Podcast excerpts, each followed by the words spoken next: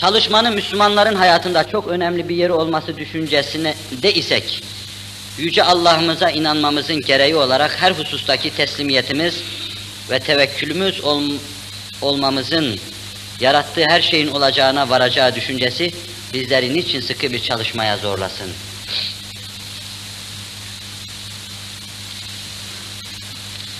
Teslimiyet ve tevekkül esasen çalışmaya zıt değildir. Tevekkül Arapça bu ve ke le kökünden geliyor. Ve biz bundan vekil şeyini yapıyoruz. Millet vekilleri de bundandır yani milletin vekili. Şimdi Avrupa'dan gelmiş kelimenin eskiden karşılığı, avukatın karşılığı vekildi. Vekil, dava vekili diyorlardı. Onlar davaları üzerlerine alıyorlardı. Senin vekili umurun oluyor, işlerini o üzerine alıyor, yürütüyor.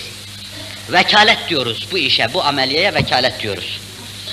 Şimdi bir insanın hem iş yapıp hem de Allah Celle Celaluhu Hazretlerine işini tefviz etmesi, yani Allah'ı tabir caizse vekil yapması kendisine, ona tevekkül ederek çalışmaya hiç mani değildir. Aksine Allah'ı vekil olarak alma, al, alan bir insan daha fazla, daha böyle güçlü, daha dinamik olarak işe mübaşeret etme imkanına sahip olur. Bakın, beni bir insan olarak düşünün, binlerce yıkıcı, devirici hadise karşısında, silip süpürücü hadise karşısında tek başıma mücadele vermeyi düşündüğüm zaman çok defa bitkin, kırgın, ümitsiz böyle nevmit olarak yıkılır giderim.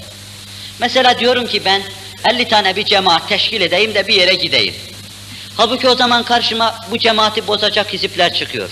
Baştan çıkaracak, isyan ettirecek hizipler çıkıyor. Boykota sevk edecek hizipler çıkıyor. Grev yaptırtacak hizipler çıkıyor. Bütün bunları düşündüğüm zaman kuvve-i maneviyem kırılıyor, ümitsizliğe düşüyorum. Halbuki tevekkül etsem mesele hallolacak. Neden?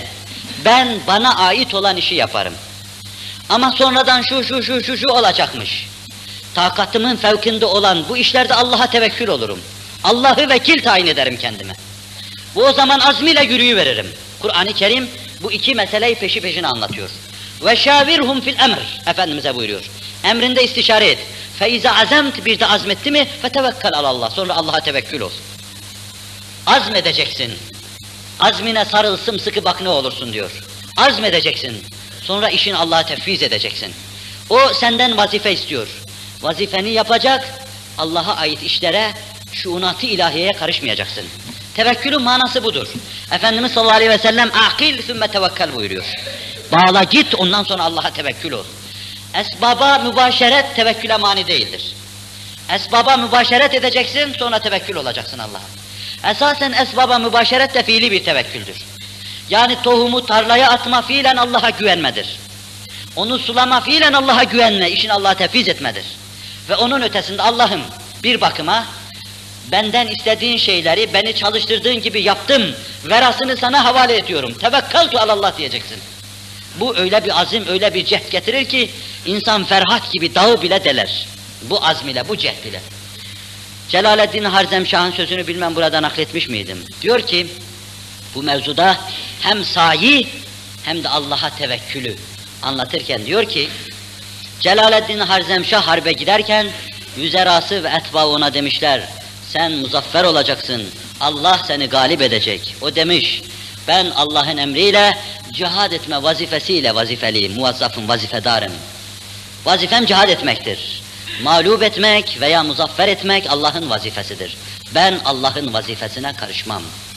Ben cihad ederim, say ederim, gayret gösteririm, azm ishar ederim. Ama bütün bu işlerime terettüp edecek semereyi Allah yaratır.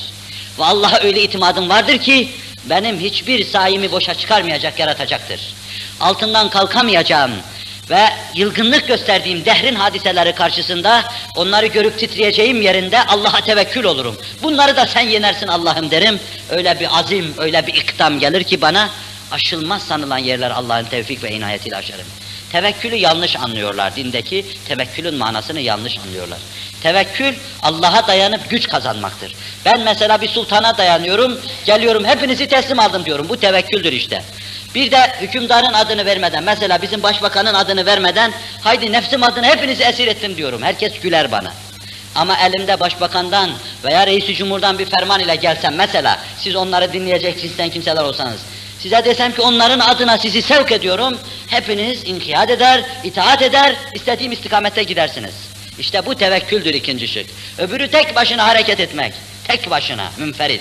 O da işte o kadar, çapında kalır.